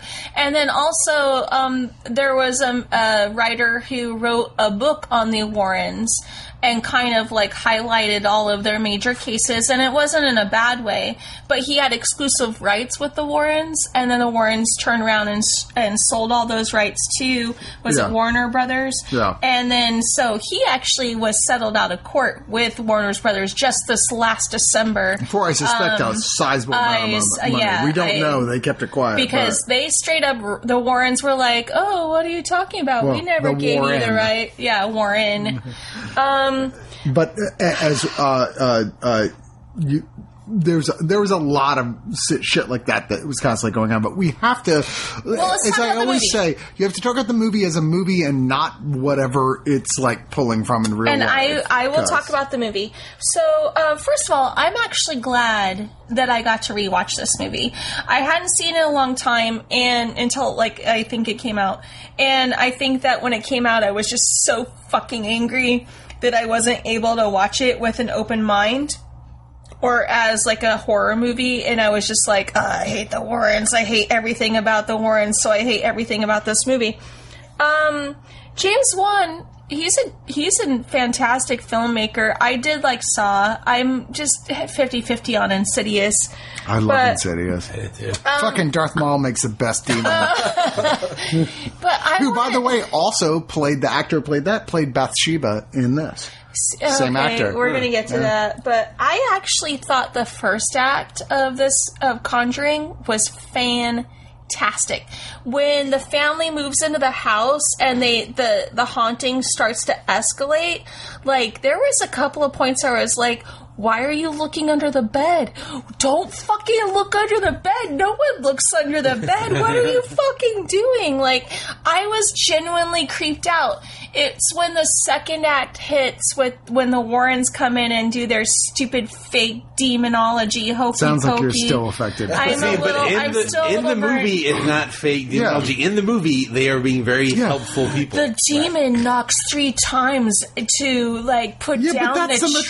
Trinity. But that's the mythology of the film, my not anything to do with the rolling actual so lines. hard that I seriously my I eyes love are the still in the back. of As my someone head who's right like now. actively angry at a lot of like Christian dogma, that shit doesn't bother me when it's in a fictional movie. I'm just like, okay, it's just it's it's a mythology. It's a I- I- fiction. I, love like you the fictional story of like the very helpful Christians and like the very. Oh. It's almost like funny to me like to see like the the most like idealized version of a helpful Christian in this fucked up horror movie, and like I, it's almost The charming to me. Like they're like naive, like and God brought us- genuinely want to do good. Yeah, know, God, like, it, it's I love it. I, Warrens it's something about like, it so why endearing. is the Catholic Church coming to their rescue so easily? It's the same. That you could make the same ever argument as. The Exorcist. You're just like, come on, you're going to come down The Exorcist because the Catholic Church was involved. No, no, I'm just saying that Exorcist made fucking sense. I don't think that this doesn't either. It makes Like, perfect. uh, it makes perfect sense within the universe they create. yeah, exactly. Yeah. Like the, I just their hokey pokey, like stupid fakey demonology shit that they make up to be is fair, the not whole, good. To be fair, the whole like three times Trinity thing is a recurring thing in You in, point that- Christian based paranormal you uh, point like, that out to investigation. me in any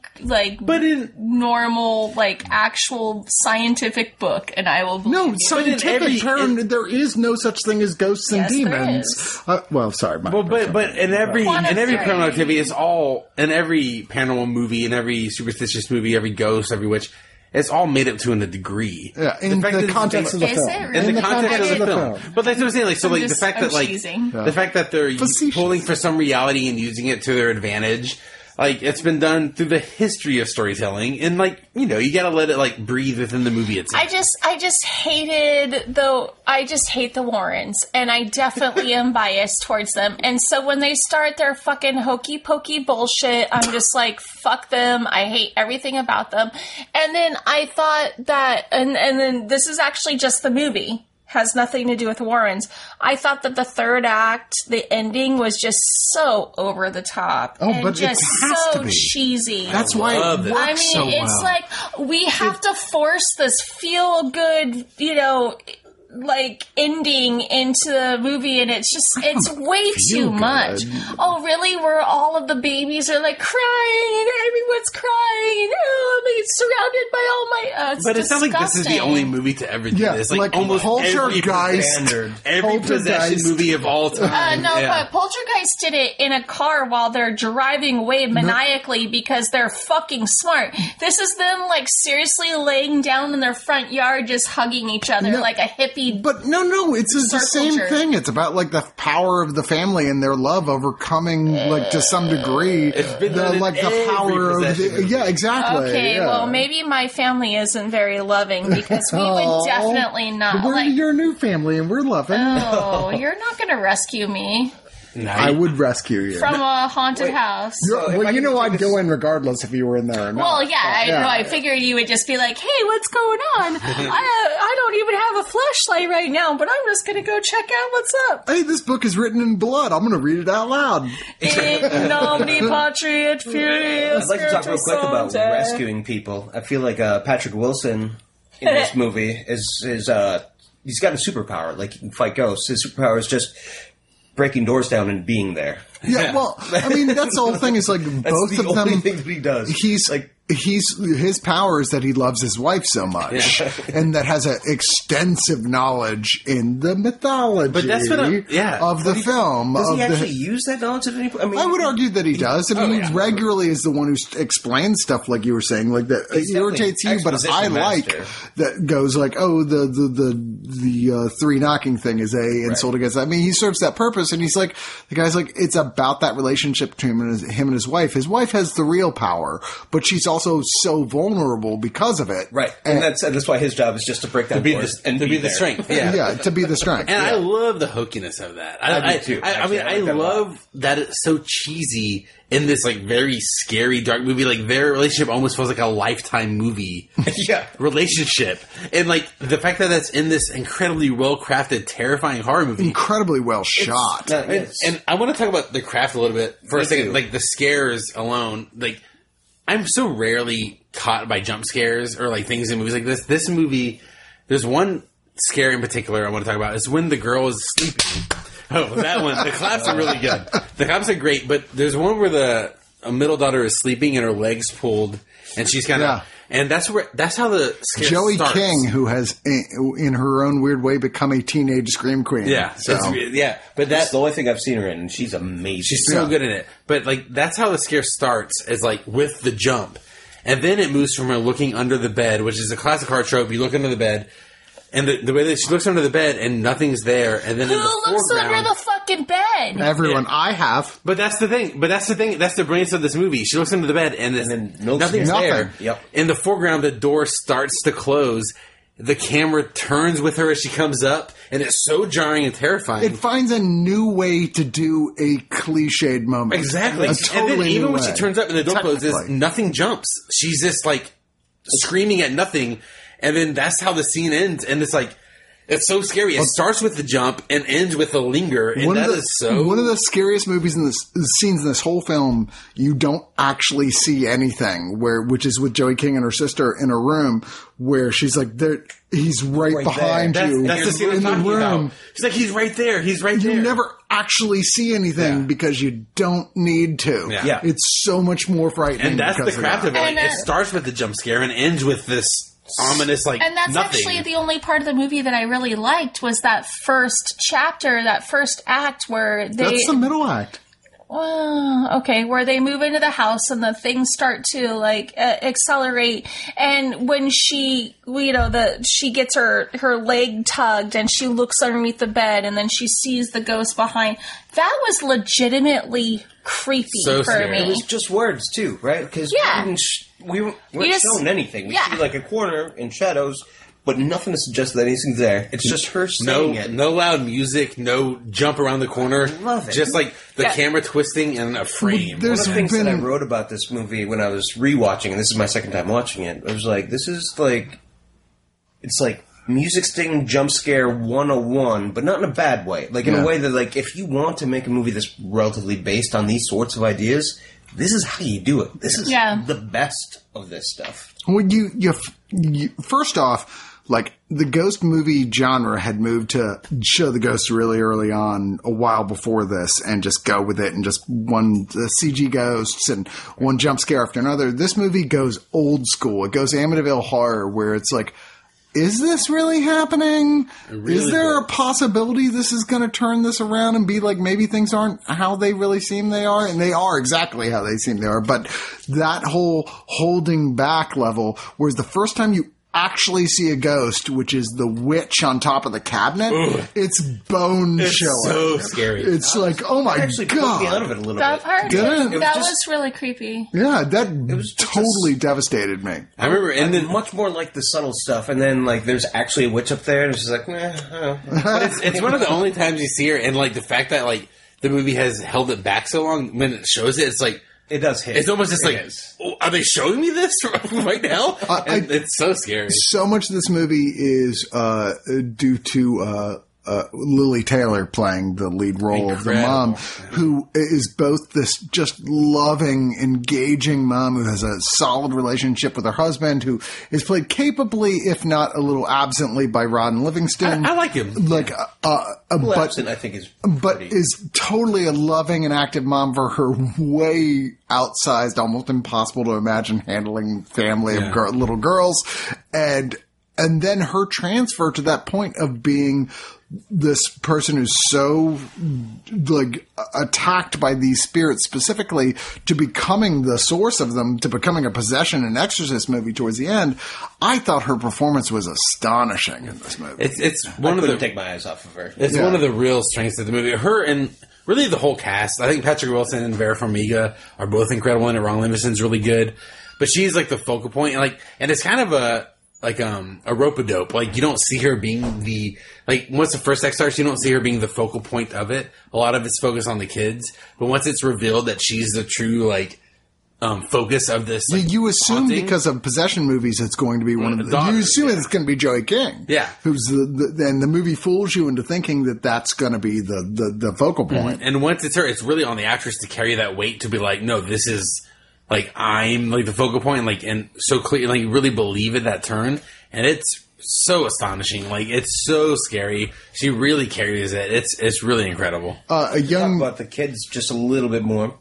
Uh, I think so. Comparing this to Paranormal Activity three, the two kids in Paranormal Activity, I mean, they were good, right? But they felt Yeah. like they were just like normal kids, awkward. On well, they're camera. they're being filmed in a reality camera sort of sense. Yeah. so. right. So it fit. But these kids, and especially what's her name, Joey. uh, Joey King and then Mackenzie Foy, who has uh, probably broken out more than anybody else here, who uh, was in the Twilight Saga uh, films and was uh, recently in that uh, Nutcracker movie, which is terrible, but it was but it was a huge deal for a young actress, Right. you know, playing the lead role in a Disney movie like that.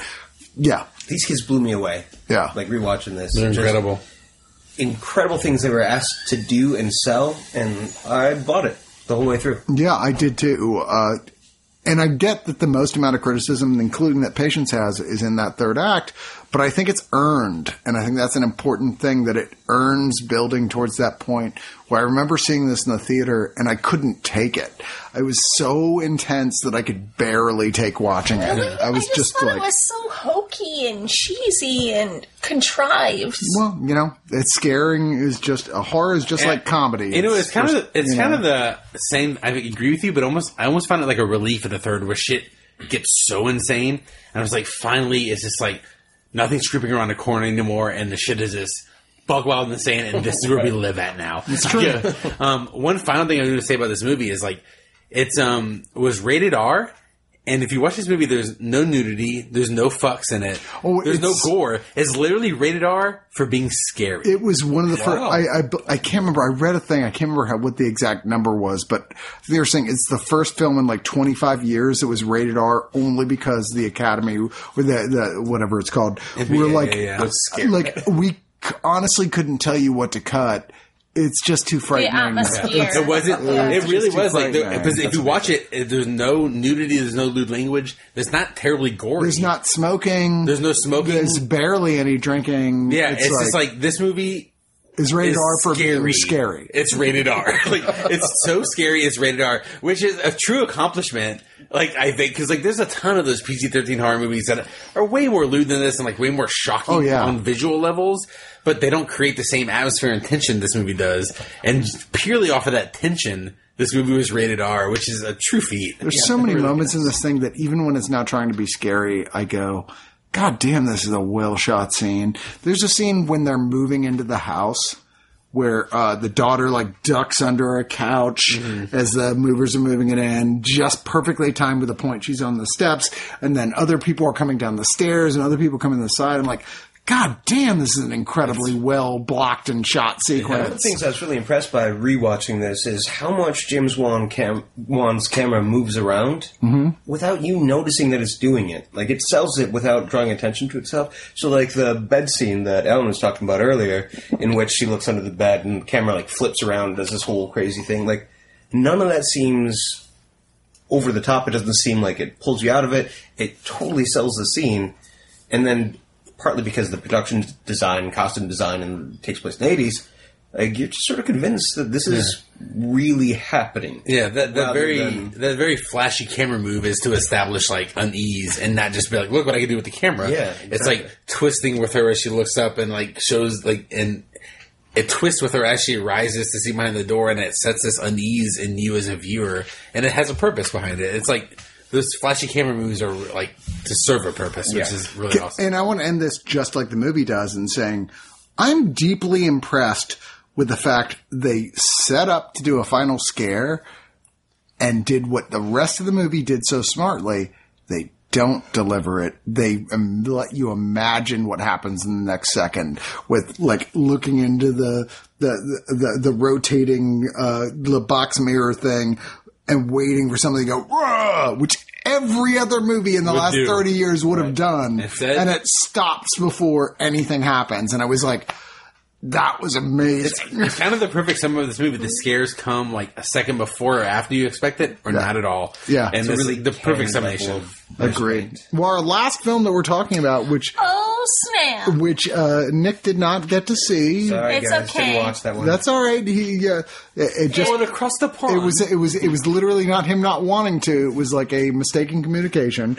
Is Ghost Stories, a 2017 British horror film, which has been called by many critics the best British horror film in like 20 years, and I don't disagree. I liked this movie very much. And weirdly, this is based on a stage play. Uh, directed and written by Andy Nyman and Jeremy Dyson. Andy Nyman plays the lead character in this film, who is the paranormal investigator who uh, f- finds a connection uh, to the guy who was his influence, a guy from the 70s who contacts him and is like, hey, uh, I'm still alive despite having mysteriously disappeared year, decades earlier, and I want to talk to you, who goes, you're wrong, you're full of shit, you're just a piece of shit and everything you believe in is wrong, and I have three cases in this folder to show you that will prove that everything about your your atheistic skepticism is totally Well, like you not- being an egotist. That's actually not entirely right.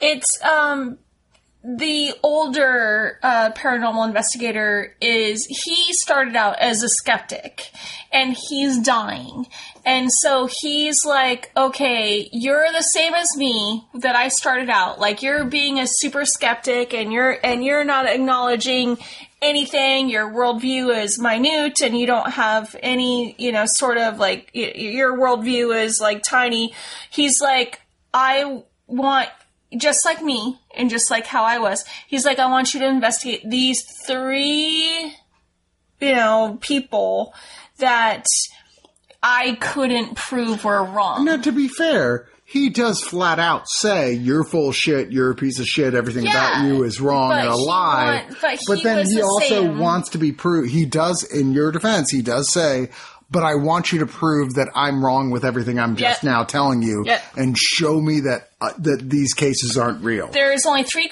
cases I couldn't explain through a, a skeptical point of view that I couldn't, uh, you know, explain through like psychological or scientific ways. Yeah. And so I want you to prove me wrong before I die. And so he, like the movie divided up in chapters, which feels very much like an anthology film, which I would argue is the most deceptively not actually an anthology film ever made. Ooh, see, I was argue it's like one of the best. Like See, I- the deception makes it one of the better anthologies. well, no, no, I mean, I, yeah, I, yes, absolutely. Okay. But at the same time, it is this total, like, uh, all right, so first off, the framing, One of the dev- best through lines. the framing device for an anthology film is usually the worst quality of an anthology film. And this film. framing device is the best. is the, the is the reason this film is as great as it is. Second best behind Tales from the Hood. Whereas it, I love you, Alan. Second best. Whereas I love that one. But yeah. expands into being Sending not, Alan kisses. as this expands into being not just an anthology ghost story film, but being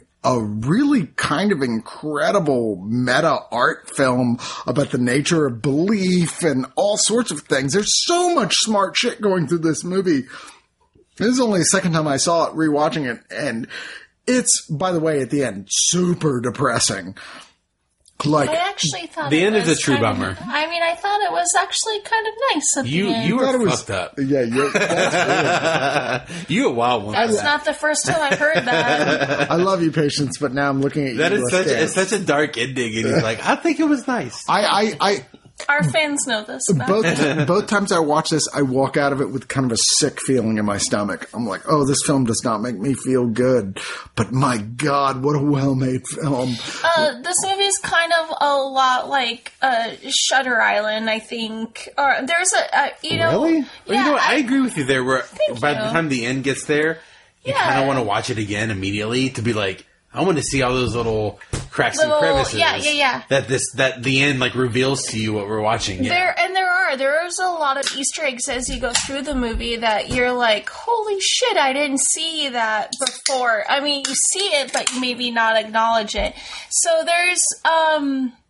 This movie is. I guess we're just we're doing full Well, spoiler. I'm- yeah, right? full I mean, this spoiler. is Okay, this I is almost like don't wanna this spoil the I almost don't want like guys. If you haven't seen this and you're listening through, stop now because this was one Yeah. It's that something is that's- well yeah. worth letting this play out for you, like without any spoilers. It really, really is. So stop now if you have not seen Ghost Stories. This is not Ghost Story, which is the Peter Straub adaptation from the '80s, which is n- mediocre.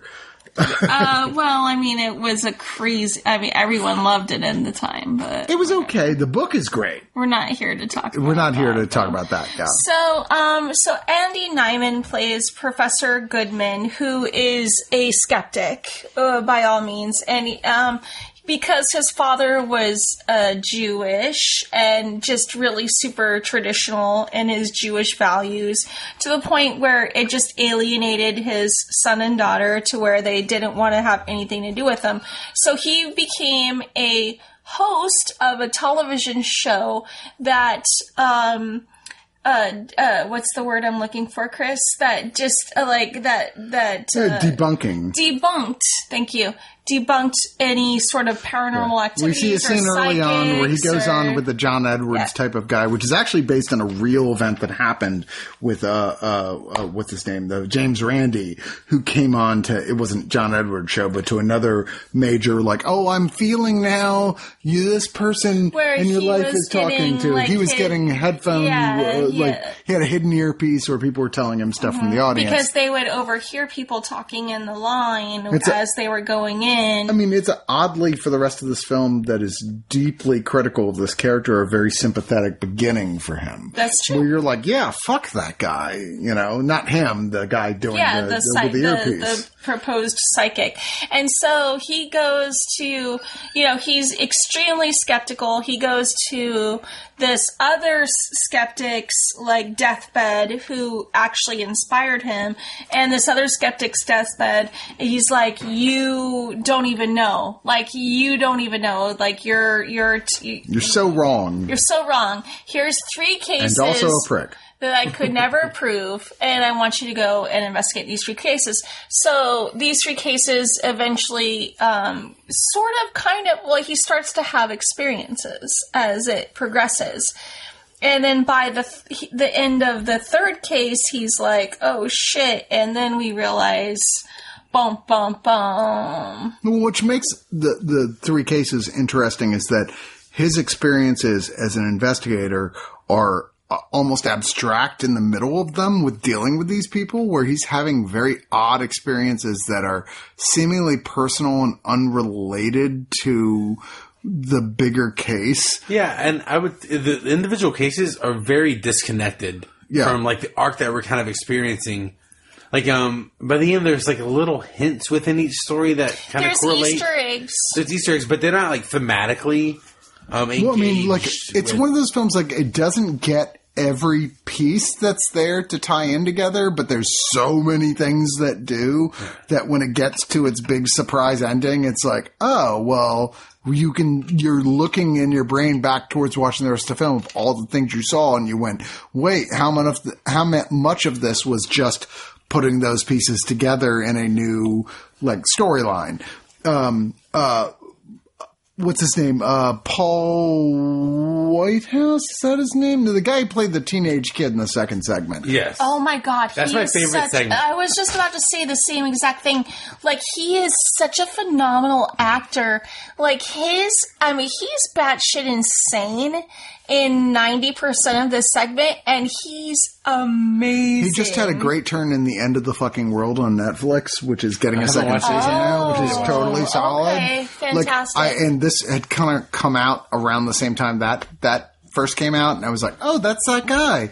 And then you get Martin Freeman, of course, who is like like a legend from so many great things, including the the, original British version of The Office, of being uh, Doctor Watson and Sher- the British Sherlock, of being uh, uh, uh, Bilbo Baggins in The Hobbit. I'm sorry, I mean, he's a who? Arthur legend. Denton. I, I don't. Uh, yeah, Arthur Dent. Yes, thank you. Yes, Arthur Dent in The Hitchhiker's Guide to the Galaxy, which is not a great adaptation. No, but fair, he's the best part of it. He is the best part of it. But uh, I, I really love Freeman, despite to all reports he's kind of a prick. But Is he? Oh, no kidding. yeah, I've always he's heard he's of a nice kind of. guy. An, I've always heard he's kind of an. Yeah, whatever. Maybe I'm wrong. Maybe I'm wrong. I would love to believe I'm wrong because you, he's one of those actors. You're like, man, I want to be your friend. I want to go have a beer with you. But um, Then he gets drunk and slaps you for no reason. but he's the, he's the third segment, and he's so much more than that third segment.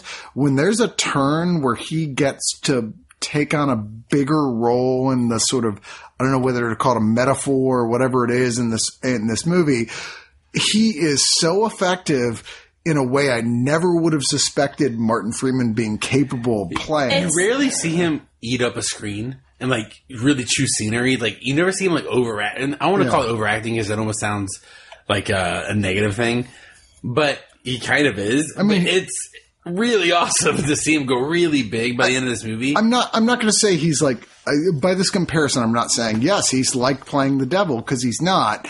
But I can't help a comparison uh, compare him to Robert De Niro and Angel Heart in He's his an sequence towards the end of it, Yeah. where he's this arch figure, Yeah. where you're like, whoa, the guy who knows and is manipulating things.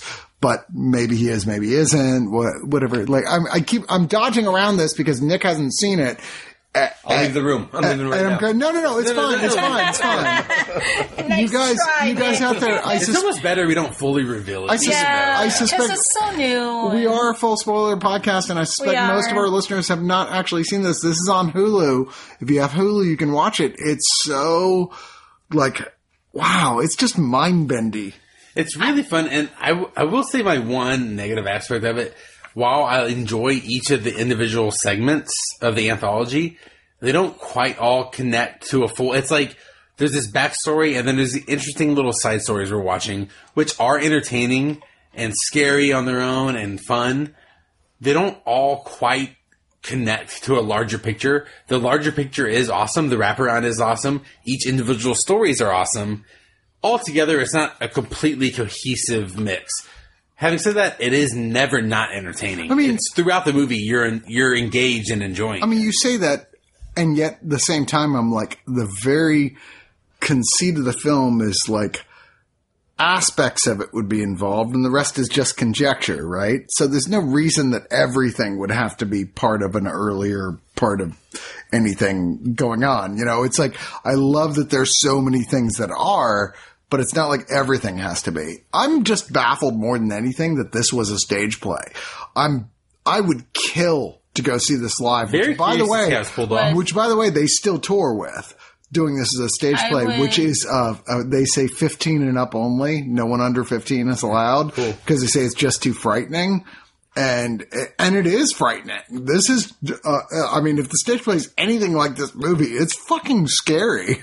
I was really scared by this movie at points, even in those points that are going with more of a traditional ghost story type of thing, like that whole first sequence where he's Yeah, going gonna- through the haunted I warehouse was gonna ask, what's your It's- least favorite of the three segments? Remember, we'll take the wraparound now, but it's just the three That's individual good ghost question. stories. Well, it's hard to judge it on because they're so different. I would say my f- the the Night Watch sequence was probably my least favorite because I thought it was, although it was probably the creepiest and the more like traditional jump scare kind of thing. I thought that um, the kid in the second sequence where he So runs good. over the devil, his acting is just so fucking phenomenal, and his craziness just takes it to that level.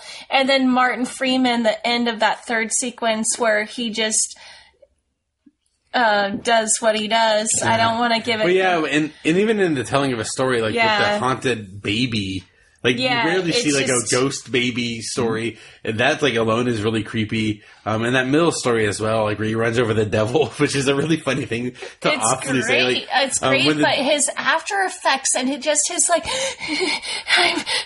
what I, what I love is that fucking every story goes further as it goes along gets further away Yeah. from what you expect. The first story is what you expect from a ghost anthology, right? It's Yeah. like more like okay, this is what we're like uh, we thought we were in for. It's like uh, it's like a haunted thing, haunted shit happened. Yeah, Good, and but this- typical. And then the second story, he's in this talking to this guy. And there's something fucking weird going on in this house Yeah. that is never explained. One of the creepiest things I've seen in a movie in the past couple of years is the shot of his parents washing the dishes. And they're oh just my god, turned, but and they're just standing by the sink. just like it's such a jarring, still scary image. And by Yeah. the third one, where they're playing it for a weird sort of comedy, which is mainly for the purpose of just throwing off the primary character from his beats of like, I don't know how to deal with this guy who is like constantly on his cell phone and he's like, we're out here. Sh- I don't know, supposedly shooting pigeons or something. I don't even know. in the middle of the, the British countryside, it's a, such an odd, off-putting scenario for this character. The movie regularly does a great job of throwing this guy off of his like comfort zone that you, as an audience member, feel very much out of your comfort zone, and it delivers. yeah. I, It does. I think this is one of those great new movies that so few people even know about. Yeah, I think it's one that'll be like frequently discovered over the next like five years Uh, dude, it's with on streamings. And, like the next, by the time next Halloween rolls around next October, People will be talking It'll about it. start popping up. It's like, oh, you got to watch this. It's been Oh, on you Hulu for a year, and um, and I'm excited for that. I, I'm excited for this movie to like gain some ground because it is a worthy like anthology ghost movie. I'm more excited for uh, theatrical tour because I really want to see this and Yeah, how I they pulled I this off see in it the person. theater. I can't believe this is a theatrical thing where people walked out of going, that was terrifying. where they were like, that theatrical performance was so scary. And I was like, how did you do that? I want to know. Stay tuned for the del- deliberations of doom theatrical review. we're, we're, we'll be doing this and a Christmas Carol. I don't know. So, but on that note, I mean, we would like to hear some input of what you would like to see for our next episodes. We've got some. We got witches. We got. We could do alien horror. Yeah, because we did sci-fi horror, but we didn't species do two, alien. horror. species three. Uh, Shut up. oh, and, and now we we started talking about bug horror. Uh, we talked about giant monsters. Giant monsters, We haven't done- like we could go full Cloverfield you ever done if you straight up to. sequels? No, Two, we three, we've four, talked five, about it for a while. We, actually did when we talk about originally it. talked about it, we were like, let's not do sequels. Let's do Thirds. thirds. I want to do. Oh, nice. Let's do a number Only two, the a number third three, film. a number four, a number five, a number six. I'm No, just that's what I'm saying. It's like Bad were you second one. Yeah. and what happens on the third one? exactly? Yeah, I mean, we, I mean, there's a, a million things. So we would like to hear from you, Doomers, and and hear what you want to. Uh, let me let me say one last thing about Ghost Stories though. Uh, the marketing, which, which I get what they were doing, but I feel like it didn't work to their advantage. They misspelled intentionally the title of the film as Ghost S T O R E I S because the tagline of the film is "The brain sees what it wants to see," which falls into that whole thing. Louise. And yeah, I was like, that was probably not in your best interest, but like for a little film, if it had been a if it had been a huge Hollywood film, I would have seen it. But Cerebral horror, but I think we already did our it's Cronenberg episode. yeah. So yeah, that's all the cerebral horror. is, so, Body horror. but we want to hear you guys from you guys, uh, the listeners. What is it you would like specifically to hear us do? Did you say Like, Pacifically? Not Pacific And Rim, that's for sure. Yeah. Yeah, no, not And Pacifically. Indian. I'm more Atlantically involved. with what have to do I'm as more Alan said. criminally. Crib- Criminally? criminally. Criminally? Yeah, I just Animal made that up right finale. now. Criminally. We are Sounds like interested something in you could eat. We are interested to hear what you guys have to say and uh, what you want to hear us talk about and we will we're sluts we'll do whatever we don't We're care we're Yeah. basically whores right now, especially Chris. Like he'll bend over for anyone. it's true if you true. are a Hey, hey, subscriber, brown don't coat advertise level or more, my ass is so loose i just fart without meaning to Oh God! I mean, especially if you're like, what is what's above a red shirt is above a brown coat.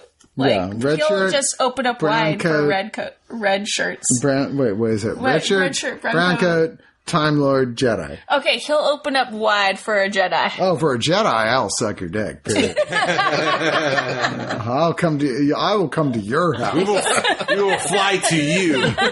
assuming you pay for the flight. and also, none of this is true.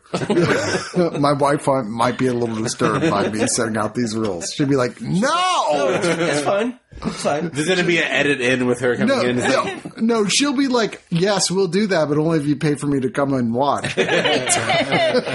Oh, I We see. are a Uh, unit. We do these things That is together, it. Not at all. this this the, the this uh, ghost episode. I can't wait to hear what you guys have to say about what you most would like to hear us tackle next, and maybe we'll go with you guys. Maybe we won't. But either Oh, way, we got a lot of stuff in the butt. In, uh, In the butt? Yeah, in the butt. What? What? We ate some Taco Bell in the break. We got a lot of stuff in the butt. yeah, We gotta get so out. much butt stuff.